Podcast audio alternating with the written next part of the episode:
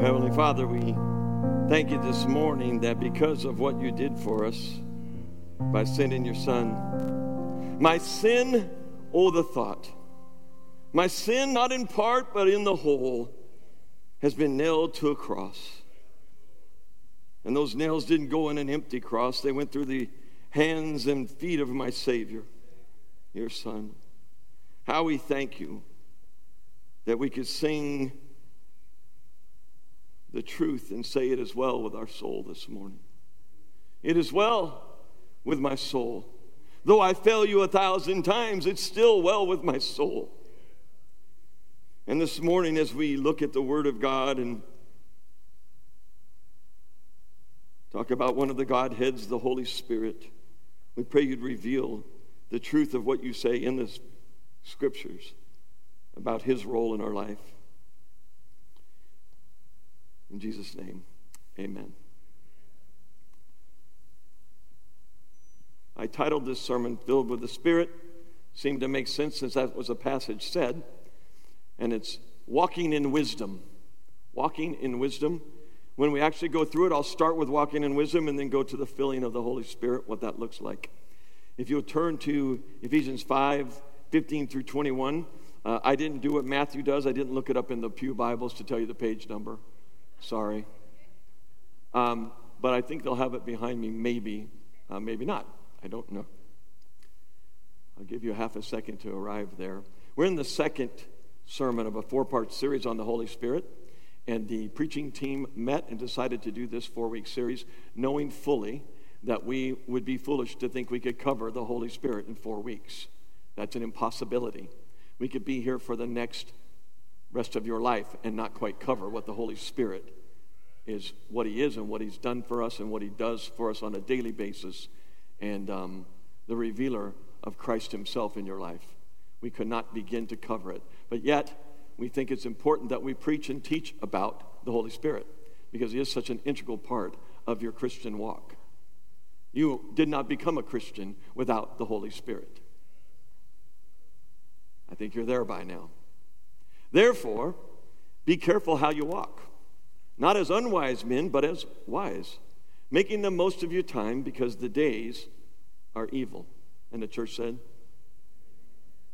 So then do not be foolish, but understand what the will of the Lord is.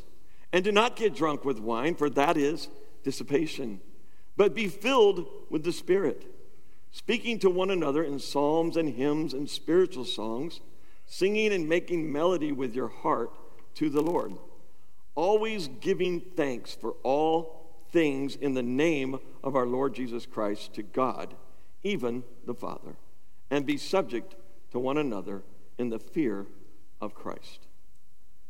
So we begin this passage by talking about walking in wisdom. Walking in wisdom. So we look at verse 15 there. Therefore, be careful how you walk, not as unwise men, but as wise. Walk carefully Walk carefully. Don't go through this world just blindly.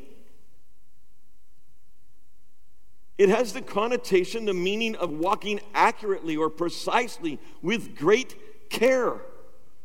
How many of you walk around your house with your eyes closed? No, you don't do that. You know why? Because that would be foolish to do that. And it would explain a lot of the knots on your head at that point. We walk in a wise way. We walk carefully, not as unwise or foolish. Biblically, when the Bible talks about unwise living or foolish living, it doesn't mean you're foolish as far as intellect. It doesn't mean you're not able or not capable to think. That's not what he's saying. What he says there is that biblically it means you're living a foolish life of sin, a life of unbelief so he says, don't walk like that. Now we're talking to a Christian audience here. That's who Paul's addressing. So he's warning them, as I'm trying to warn you this morning don't walk in a foolish manner. You have available to you a, an ability to walk in a wise way, to walk in wisdom. We're going to tell you how to do that. Apart from God and against His laws. That's how you live when you live foolishly. You live away from God. You don't want anything to do with him. What's sad is you can be a believer in Jesus Christ and act like God doesn't exist sometimes. Sometimes you live your life like that. So we have to pay attention. Pay attention to how you walk. Plan it out. Have a plan of how you're going to walk. If you're in the foolish life and you don't know Christ, the fact of the matter is you can't understand the truth. You don't know any other way to walk but in a foolish way. And you don't understand your condition. This morning, we want you to understand your condition. We want to understand how you can be acquainted with the one that's truth and that you can understand that truth. The way to do that, we're going to do it really quickly. The way to do that is by placing faith in Jesus Christ. He's our Lord and Savior, those of us who have placed faith in Him.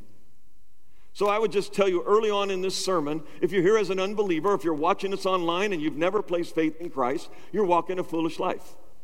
You're walking a life that's going to end not good for you. It will not end well for you. And you will not understand the true joy of this life because you're not acquainted with the Son. The way to become acquainted with Him is to understand that He truly was God. He was born of a virgin. We just celebrated Christmas not that long ago. He was born of a virgin. He came to the earth. He lived a perfect life. He died on a cross. He who knew no sin, he had no sin in him, and he died on a cross on your behalf. The only one that can pay for sin is one that's never sinned. He's the only one who was the propitiation. He was the satisfaction of God the Father to watch his son be crucified on your behalf. So he satisfied the Father on a cross for you. Now, what do you do with that? What can you do with that? Well, you can live and be perfect, right? No, you cannot live and be perfect. That's why you needed a Savior. That's why Jesus Christ came. So, what you have to do is you have to be able to say, Jesus came, He died on a cross on your behalf. And then on that, He died on that cross. And He was placed in a tomb and buried for three days, just like they had prophesied that He would do. And then He was resurrected and he's alive today. He went and ascended to the Father. That's what you have to place your faith in this morning. That's what you have to be able to believe, and not just believe as an intellectual thought. I believe that that happened. It's historically true. Well, they can't prove historically that it didn't happen. So, yes, it is historically true, but there's more to it than that. Let me give an example. Give me a moment. Somebody moved this stool way over there. It was over here earlier. I want to give you a simple example. I believe it's a simple example. How many of you believe that's a stool? Yeah. And what is, what is a stool for? It's to sit on, it's designed to hold a person up, correct? Now, you all believe that. Just like you could believe that Christ came, born of a virgin, died on a cross, buried, rose again, sitting at the right hand of the Father. You can believe all of that. That's not faith. That's not faith. That's belief. Okay? You believe it to be true. Historically, that is true. Just like that stool historically is supposed to hold me up. So, how do I prove that I have faith in that? I do this. I try and do GQ a little bit so I look good. All right? So you sit on the stool. You go, now this is what we call exercising faith in the ability of the stool to hold me up. So to exercise faith in Jesus Christ and what he did, I have to do something. I have to trust it enough to take it in, to fully understand it in my own. Listen, you got to be able to do that or you don't know him. You got to be able to say, I'm placing faith in that and that alone. Don't add anything to it. Don't add stuff to it, you'll make it void. Don't say, I'm going to do that plus this. No, there's no plus. God has done everything for you this morning. He's done everything that you might live a life of godliness and wisdom following after Him. He's enough. He's enough. But to live foolishly is saying, uh, My legs are really tired. I need to sit down, but I don't trust the stool. I'm really tired of living this life of misery. And being worried about are the Russians going to invade Ukraine? Is, is the United States, what's going to happen to us? I can't sleep at night thinking of it. Oh, let me tell you how to get past it. You rest in someone greater than Ukraine. You rest in somebody greater than the United States. You find your rest in someone greater than Russia or China or anyone else. You place your faith in Jesus Christ, and those things will still be realities. But the reality above that is, I don't care. I'm going somewhere else anyway. This world is not my home. I'm just passing through. I'm an alien in a foreign land. So you want to live a wise life. A wise life, a, li- a life of wisdom, walking in wisdom. How do I do that? I get in the Word of God. That's one place I go. Colossians 3:16 is saying that you follow after the word of Christ, his word. The scriptures are his words. Follow after him. Let's I, I, I got to read it. I have to read it to you. It's so parallel to this passage. Hold on. I can find I know Colossians is in my Bible. It was there earlier. Colossians 3:16 kind of a so if you don't know it, Colossians and, and Ephesians are very parallel books. Very similar. Very similar books. And so that's why I could run here. But let me read verse 16 to you. You have to bear with me. I left my reading glasses. I brought the wrong glasses. I don't have my reading glasses. Yes, I'm old enough to need glasses. I know I don't look it, but I am. Listen to this. Let the word of Christ richly dwell within you with all wisdom. Hmm teaching and admonishing one another with psalms and hymns and spiritual songs, singing with thankfulness in your hearts to God. Whatever you do in word or deed, do all the, in the name of the Lord Jesus, giving thanks through him to God the Father. Doesn't this sound like we just read in Ephesians 5? Yes, because you know why? It's the exact same author and he's writing the same truths. But he's saying you got to be in Christ, you got to be in the scriptures. Okay? So now, let's go back because I want to talk about some other things. Okay, there's, a, there's imperatives here. There's, these are imperatives. It's a, an imperative to not live foolishly. Say, don't live like a fool, live like a wise person. Those are imperatives. He's telling you what to do and how to do that. Okay? So then he says this another way of making sure you're living a life of wisdom is to redeem the time. Redeem your time. Making the most of your time because the days are really good days.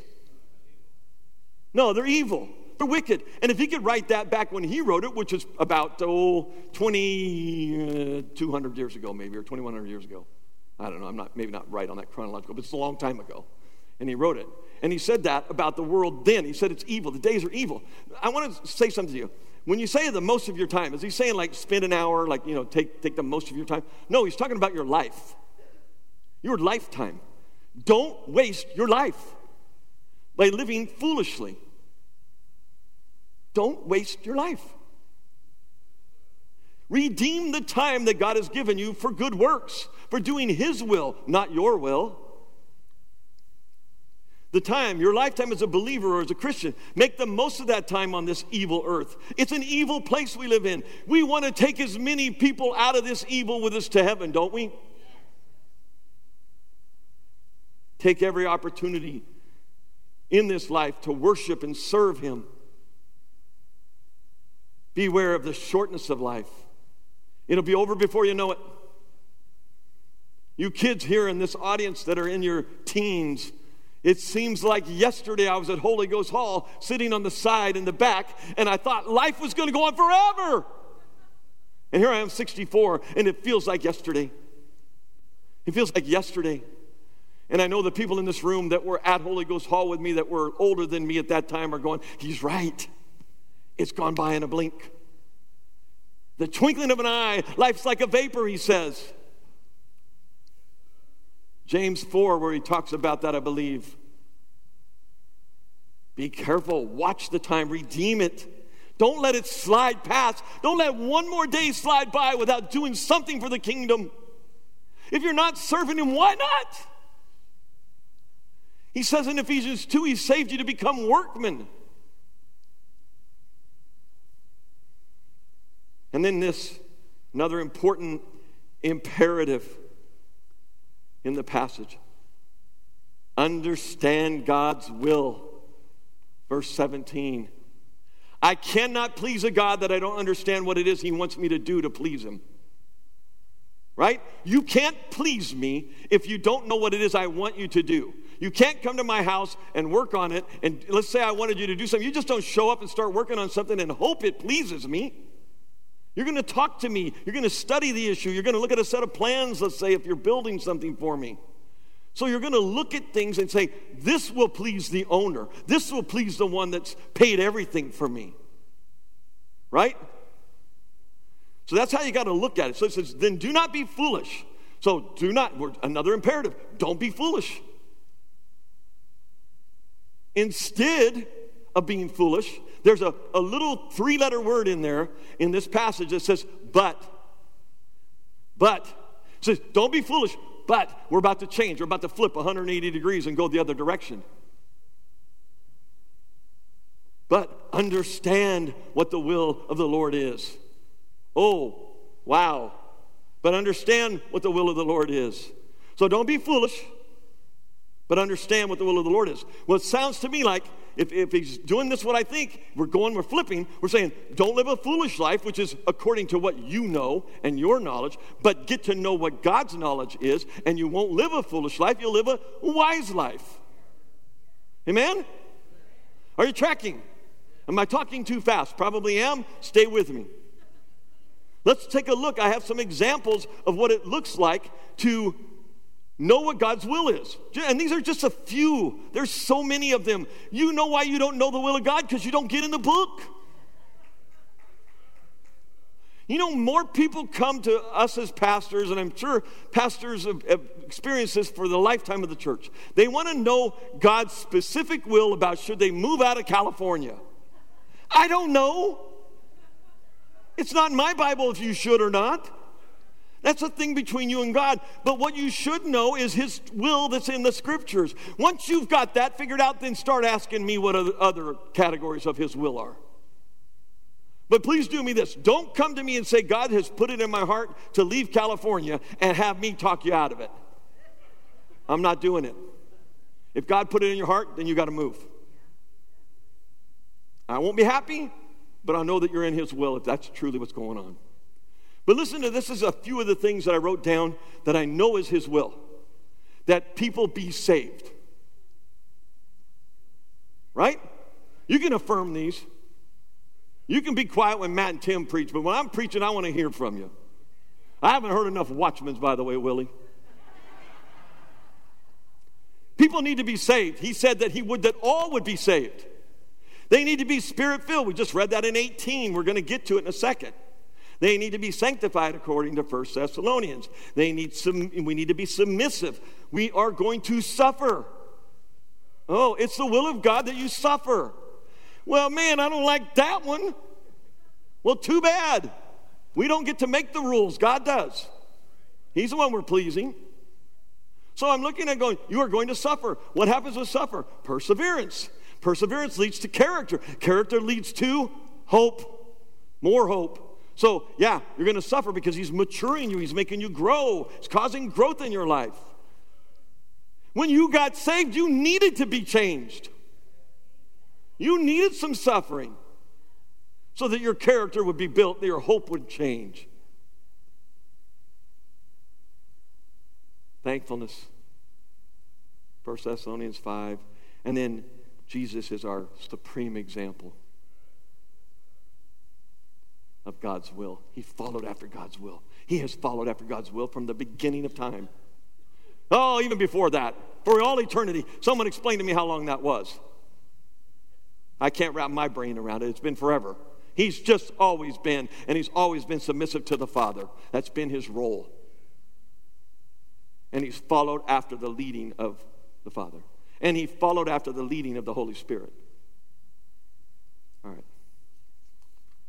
Now that's one sermon. So now we can go to the second one. Be filled with the Spirit. We're in verse 18. He says this. I just keep repeating them so you'll hear them well. Now, we just come off of do's and don'ts. You want to live a wise life? Don't do this. If you want to live a foolish life, don't do this. That's, that's foolishness. To be apart from God in this world is foolishness.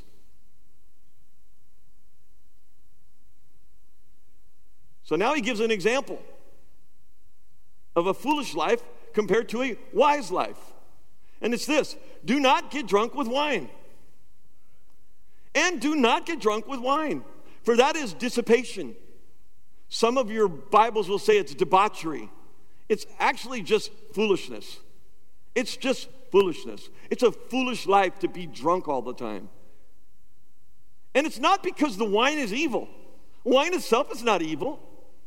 It's how much you drink of it that makes it evil.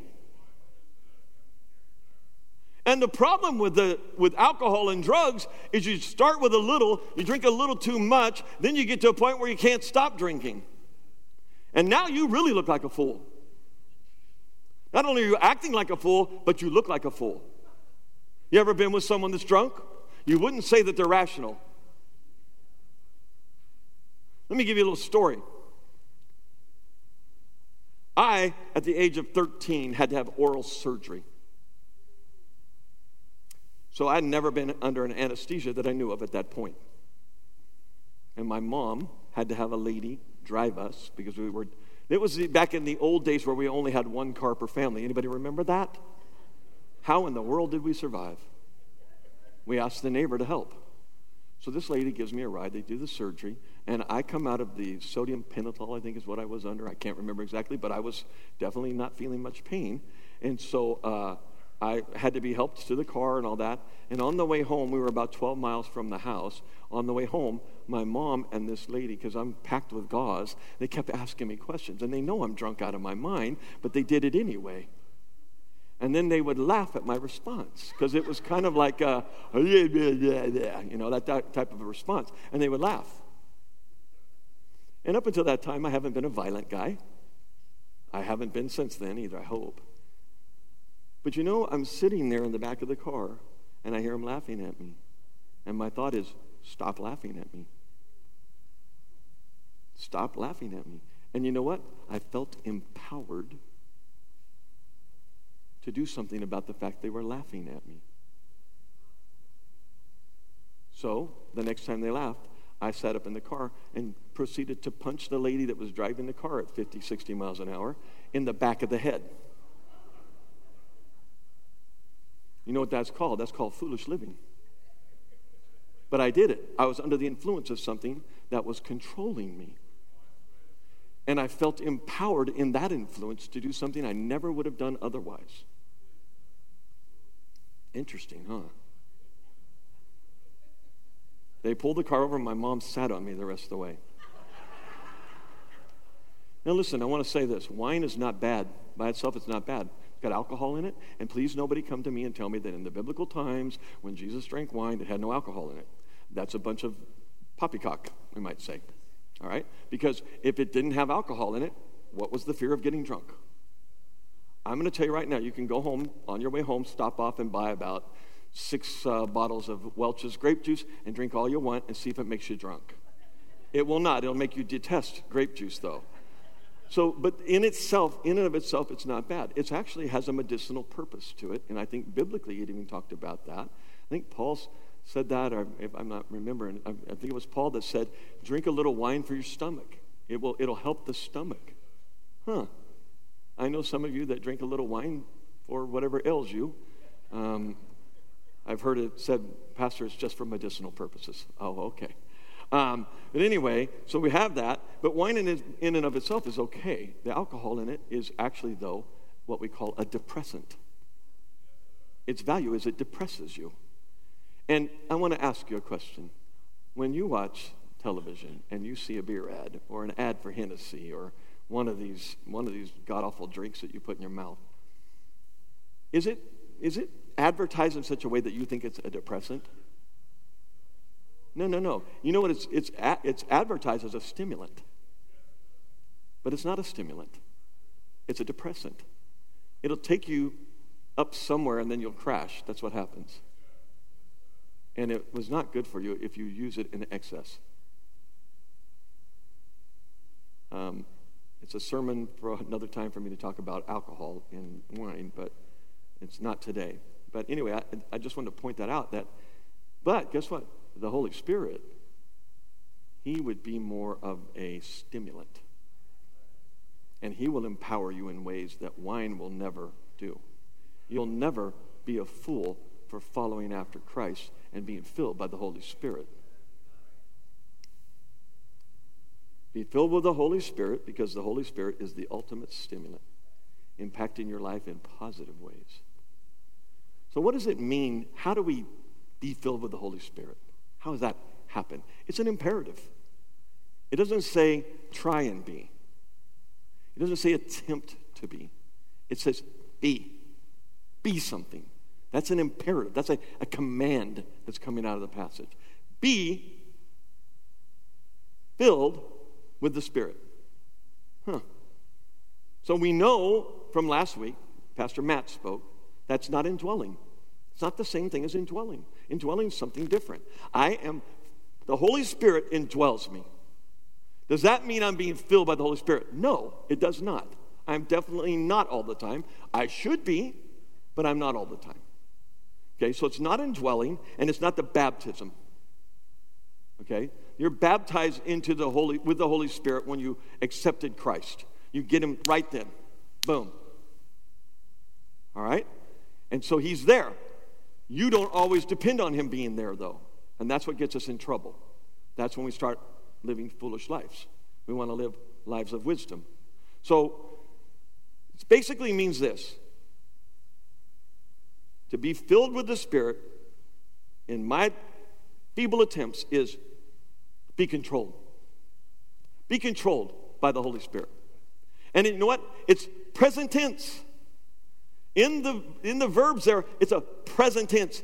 Be filled. Now, always be filled. It's not a past thing like indwelling. Indwelling was happened when I got saved. I'm indwelt. It happens. Boom. He's there. He's in me. But to be filled with the Spirit, I have to constantly be doing it. Constantly be doing it. All right? So, the characteristics of being filled it's a command to be filled, and then it's a repeated thing. Didn't just happen one time. Being filled with the Spirit doesn't happen once, it's multiple times. It's an ongoing thing. It's a present tense thing. You're to be being filled all the time. Be being filled with the Spirit. Okay? and they'll live to living a godly life. Here we go. Acts 2 4. What's it say? Filling is repeated, unlike the indwelling. All of them were filled with the Holy Spirit and began to speak in tongues as the Spirit enabled them. That's not indwelling, that's being filled. So they were filled at one time, but they didn't stay filled. You've got to keep coming to the fountain. Because here's the time you get under the fountain of the Holy Spirit. Now you go pour out that what He put in you, and you got to get filled again. You got to stay under the fountain. I like to hook an IV of Him up to myself.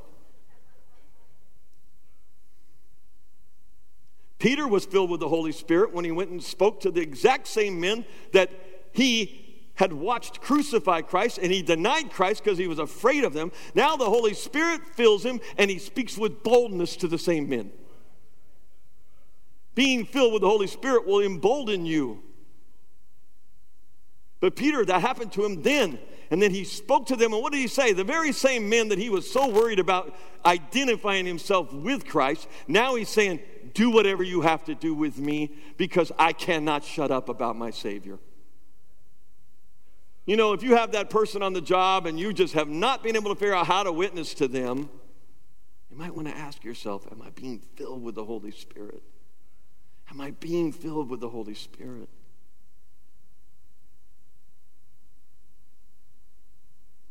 Another thing filling produces Christ likeness. Being filled with the Holy Spirit produces Christ likeness to you.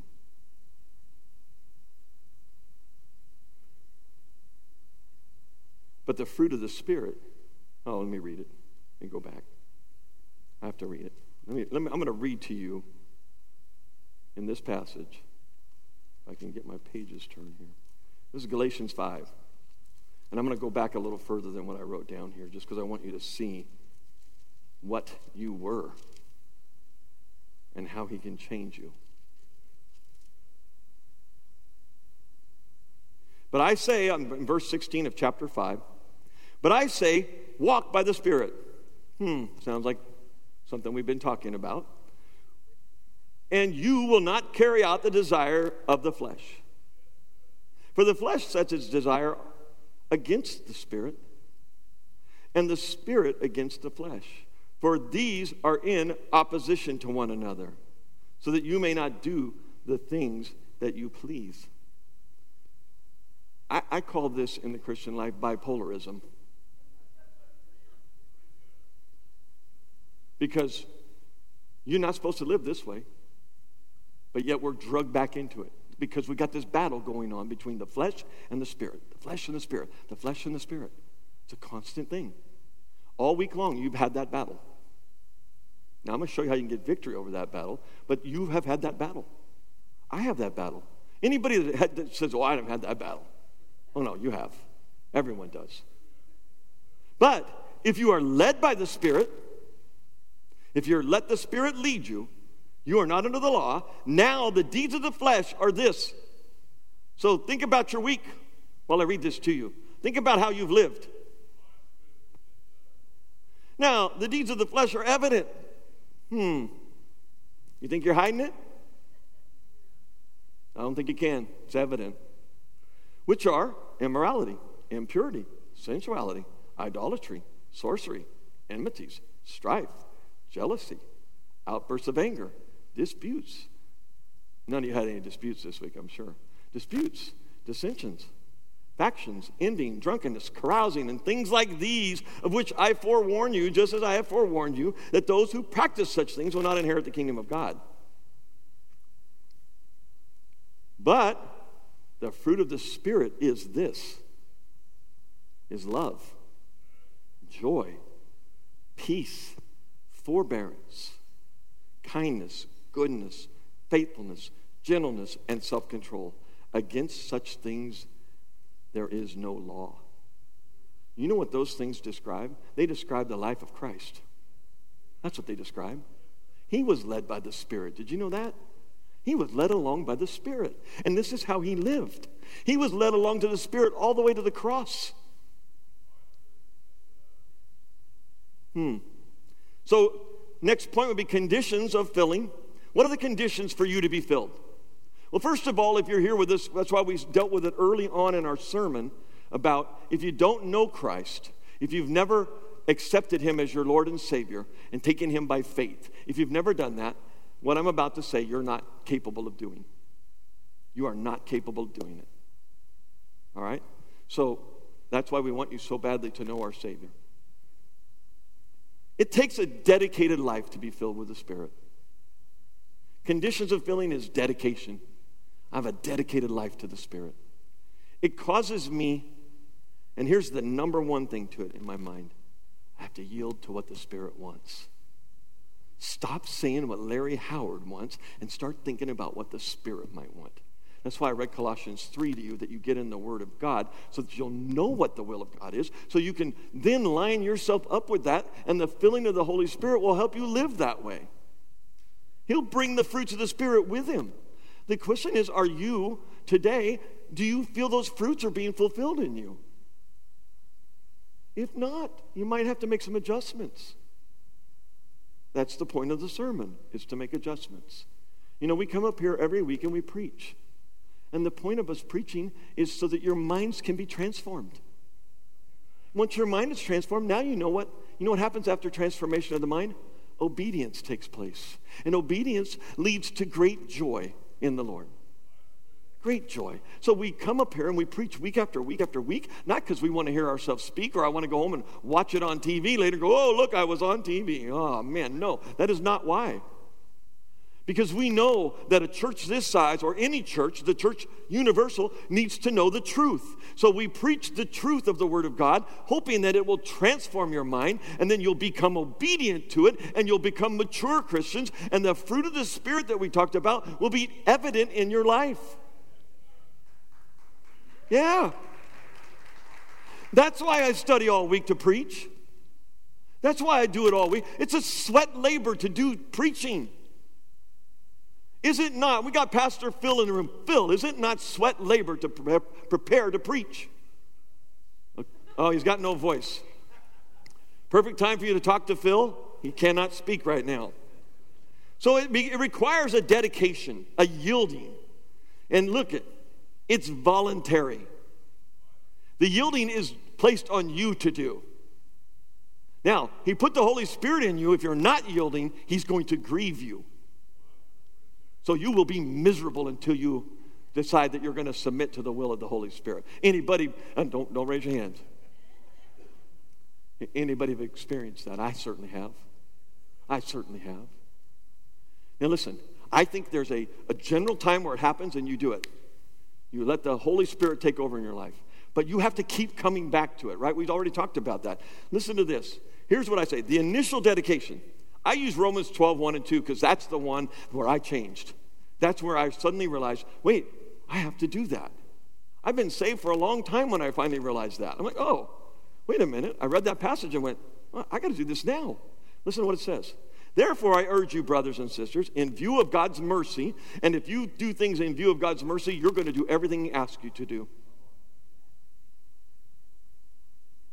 Everything He asks you to do. It was by His mercy that He chose you before the foundations of the earth. Let me show you how good that mercy is. He didn't choose everyone. Hmm. Think about that. To offer your bodies, because of his mercy, offer your bodies as a living sacrifice. You can only do that while you're alive. Amen? He's saying make it a living sacrifice. So you can't do this as an unbeliever because you're dead to the Father, right? According to Ephesians 2. So at, pres, present your bodies as a living sacrifice, holy and pleasing to God. This is your true and proper worship. Do not conform to the pattern of this world, but be transformed by the renewing of your mind. Then you will be able to test and approve what God's will is. If you transform your mind, now you know His will. Now you have a chance to live the right way, to live a wise life. Not based on your wisdom, based on His. Then you will be able to test and approve what God's will is His good, pleasing, and perfect will. Is your will perfect? Is your will perfect? Think about it. You know what your will is a lot of times? It's selfish, it's all about you. Who wants to be around someone like that? Raise your hand. Where you're around them and all they want to do is be about themselves. I don't want to be around them. I don't want to be around them. I want someone that'll at least listen to me sometimes. No, His will is perfect. Perfect will. And then, so you, I would say there's an initial dedication. It's an initial thing. It happens. Boom, boom. That's initial. It happened. But it also has to be continual. You don't do it one time and now you're good for the rest of your life. No, no, no. Listen, when I got Romans 12, 1 and 2 in my head, I wake up every morning now. And it's been years I've been doing this. I wake up with a song in my head that says, I need thee, Lord, today. I need thee. The other thing I do is I wake up and go, okay, Lord, you got me breathing still, so you must not be done with me. And I'm giving you my body today again, and I'm going to give it to you tomorrow and the day after. As long as I'm living, He's got me. He's got me. Valley Bible might not have me, but He's got me every day. And I'm sorry for the days when I didn't do it because they were miserable days. You can't be a believer and a child of God and live on your own. You're not designed to live on your own. He's supposed to be involved. Why won't you involve him? It's voluntary on your part. I can't do it for you. I wish I could. I've never found anything as satisfying as following after the Lord. Nothing, give me money, give you women, give you drugs. Nothing will please like this. Nothing. I can make that promise. I've lived it. I've tried other things, they don't please. Why would you not be filled with the Spirit? Oh, because I just want to live a little foolish life. Well, that's stupid. Stop it. Please stop it. Not so that so that people around you will benefit if you stop. And we're going to talk about that. It's a continual dedication.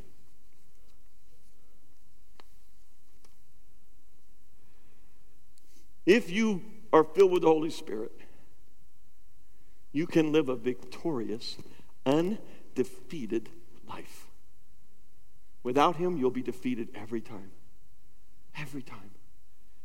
You're not good enough to make it on your own. You won't. You've got to depend on the Holy Spirit.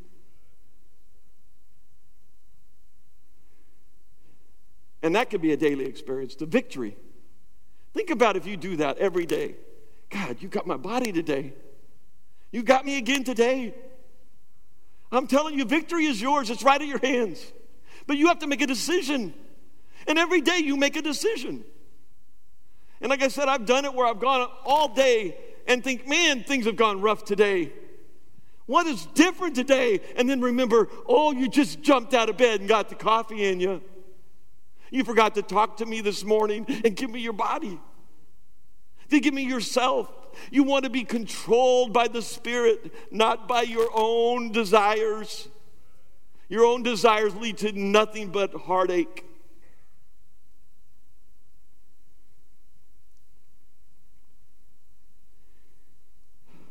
So, victory is yours. Respond to the light of the word as it is continuously revealed, revealed 1 John 1 7.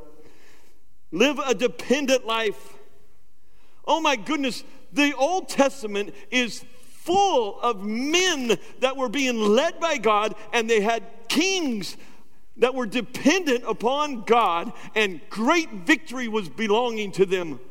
Have you ever read the Old Testament? Get in the Kings and look at them. Look at Chronicles. How many of these men, God did great things with them as long as they were dependent on Him.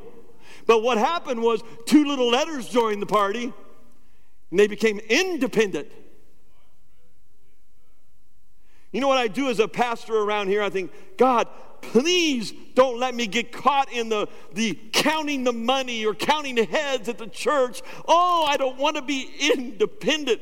I want to be dependent on Him. We've been dependent around here at Valley for 50 something years, and we're hopefully going to be dependent on Him for the next thousand years. I want to be dependent on Him. And he says a dependent life has to be continuous. And the dependence of Galatians 5:16, so I say, walk by the Spirit, and you will not gratify the desires of your flesh. It's a promise. It's not a, oh, you might not. No, if you walk by the Spirit, you will not gratify the desires of the flesh. We read that earlier. So, what's the result of the filling? Well, there's lots of them. We've already said a lot of them. Some of them I'm going to repeat because they're just so good, you got to hear them again. The number one result in my mind, and it's just my thought, I love this. If I'm being led by the Holy Spirit, I can be like Christ. I can be like Christ if I'm being led by the Spirit. If I'm not being, I can't. You know, he says in Romans that you can do nothing to please God in the flesh. Nothing. We've got people out here, they're going to clean the beaches and they're going to do this and they're going to do that. And you got Buffett and Gates giving people millions and billions of dollars and all that. And, oh, all the good things that the world goes, oh, yay. And God says, they're nothing. Apart from me, they're filthy rags. Nothing. It means nothing to God. He doesn't, he's not pleased with any of it. But you can give a dime in the offering because you got the right heart and you're being led by the Spirit. And God says, now you can do something. Now you got something. When you live by the Spirit, He says you can do all things by the Spirit of God. All things. Christ likeness. I told you there's two aspects to that to me. One was that Christ was led by the Holy Spirit, so follow the example. Follow the example. You want to be like him? Hey, if I wanted to be like my dad, how could I do that? Follow him around, see what he's doing. Right? The other thing was to build to take the character of Christ, which the Holy Spirit is revealed by the fruit of the Spirit. That's his character. I want to say this. I was thinking about this as I was looking at this sermon. And I walked, walked through it with the preaching team, and they said, You got to share that. You got to share that. I was thinking about my dad's life, my mom and my dad. A lot of you know them, a lot of you don't know them. My mom and dad, we grew up in Pentecostal roots. My mom and dad were pastors, and they were poor pastors. They were, they never given a whole lot of money. But I'll tell you what, I wouldn't trade it as a boy growing up. Up until I was 14. So from about four on, I'd say I could recognize and remember things better. I never saw my mom and dad fight. I never saw them cross words. I just never, all I ever saw my mom and dad do was love on each other. And then when I hit 14, my dad got out of church, got hurt in ministry, came back to the Bay Area. Thank God for Valley, because it was a respite for me, it was a rescue. At that age, you need your dad. At that age, you need church. You need spiritual men around you. I sometimes don't like that we separate high school from our adults because I needed adults. But my dad walked away from the church in a lot of ways. And I saw him and my mom begin to fight. I'd never seen that. I was like, I would go to my room and I would be in tears, like, God, what is going on? He wasn't being spirit filled anymore. That's, I mean, when I read this, I went, that's what was going on. He had walked away. He had turned his back on God. He wasn't spirit filled anymore. He wanted what he wanted, even at the expense of my mom, which I'd never experienced. But oh, thank God he came back. God never left, but he came back. And I watched my mom and dad for the rest of their life. I never saw them argue again. Oh, yeah, don't tell me there's a practical application to being filled by the Holy Spirit. Can you, are you finding yourself always arguing and fussing with people? I don't think it's a fruit of the Spirit. You, we read the fruit of the Spirit, it wasn't in there. It was in the other category, wasn't it? When I'm led by my flesh. Stop being led by your flesh. I plead with you to stop. You will never, ever have joy until you're filled with the Spirit, following after Christ. And once you do, I promise you, you'll never want to return. You'll never go back because nothing back there, you'll know, nothing back there will satisfy. The thing it does in the passage is it leads to a song of worship. It leads to talking to one another, and we do that with spiritual songs and hymns. I was telling the earlier service, my dear wife, I wake up in the morning and she's usually up a little in front of me, and so I'll get up and be getting my cup of coffee, and I'll hear her whistling, Jesus, Jesus, Jesus. There's just something about that name. Or she might even do a little children's when Jonah go to Nineveh.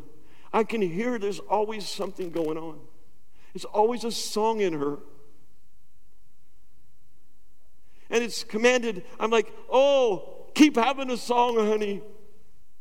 Keep having a song because it'll lead you to the next one Thanksgiving.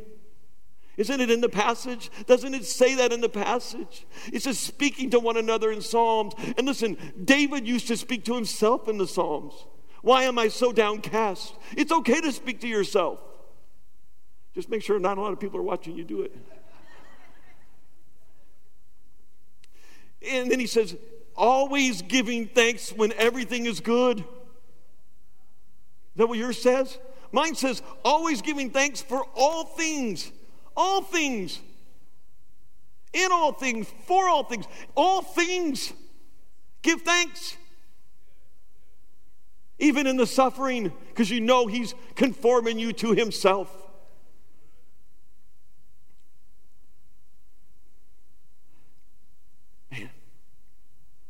Look at 21. And be subject to one another in the fear of Christ. When you're walking according to the Spirit, you're willing to submit. You'll submit. Didn't Christ submit? Didn't he? He who knew no sin became sin on your behalf. He left heaven. He considered it nothing to be in heaven with his Father that he might come and fulfill what him and the Father and the Holy Spirit had laid out. That you might know him, that you might be part of his family. Oh my goodness. There should be a lot of watchmen happening in the room right now. Submissiveness is an act of the, it's, it's not something you do naturally. Nobody submits naturally. No one. Your kids might submit to you because they have to. That's not submission. That's called fear. It was in my household anyway. The other thing it'll do is lead you to service. You'll want to serve. You cannot be spirit controlled and be spiritually minded and not want to serve. You're going to want to serve. Why aren't you serving? Are you just coming to church to check the box? Is that why God saved you? That's not why He saved me, according to Ephesians 2. He said He would, He said, oh, let's look at it. I'm way over, but we're going to look at it anyway because I'll mess up if I don't look at it.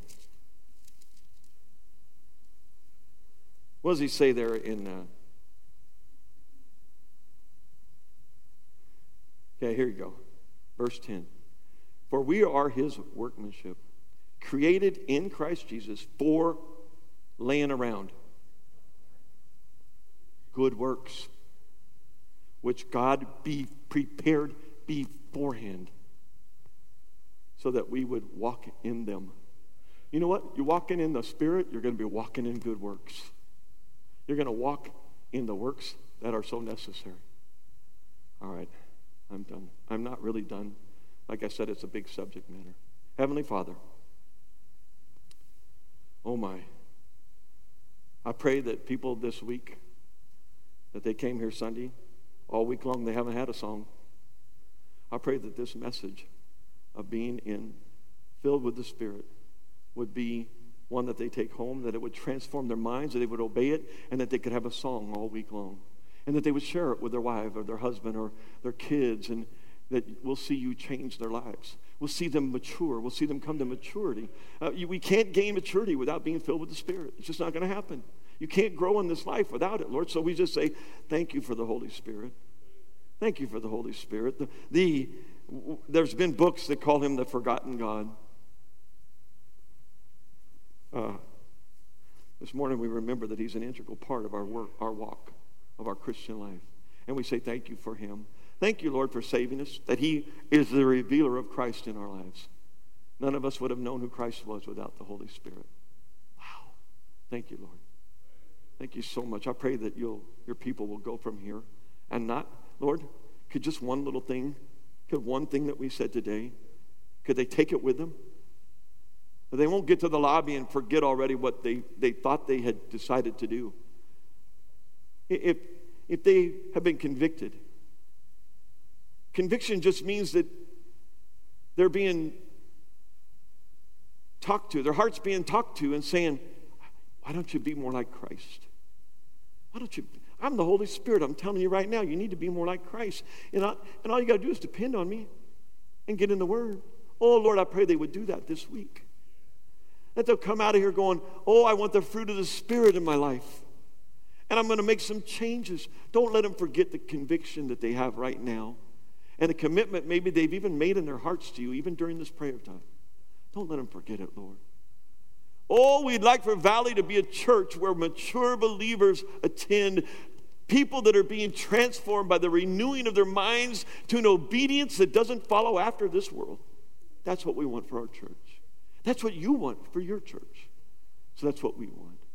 Bless each one here, whether they're at home online watching us or here in person, in Jesus Christ's precious name, our Lord and Savior. Amen, amen. Thank you, guys.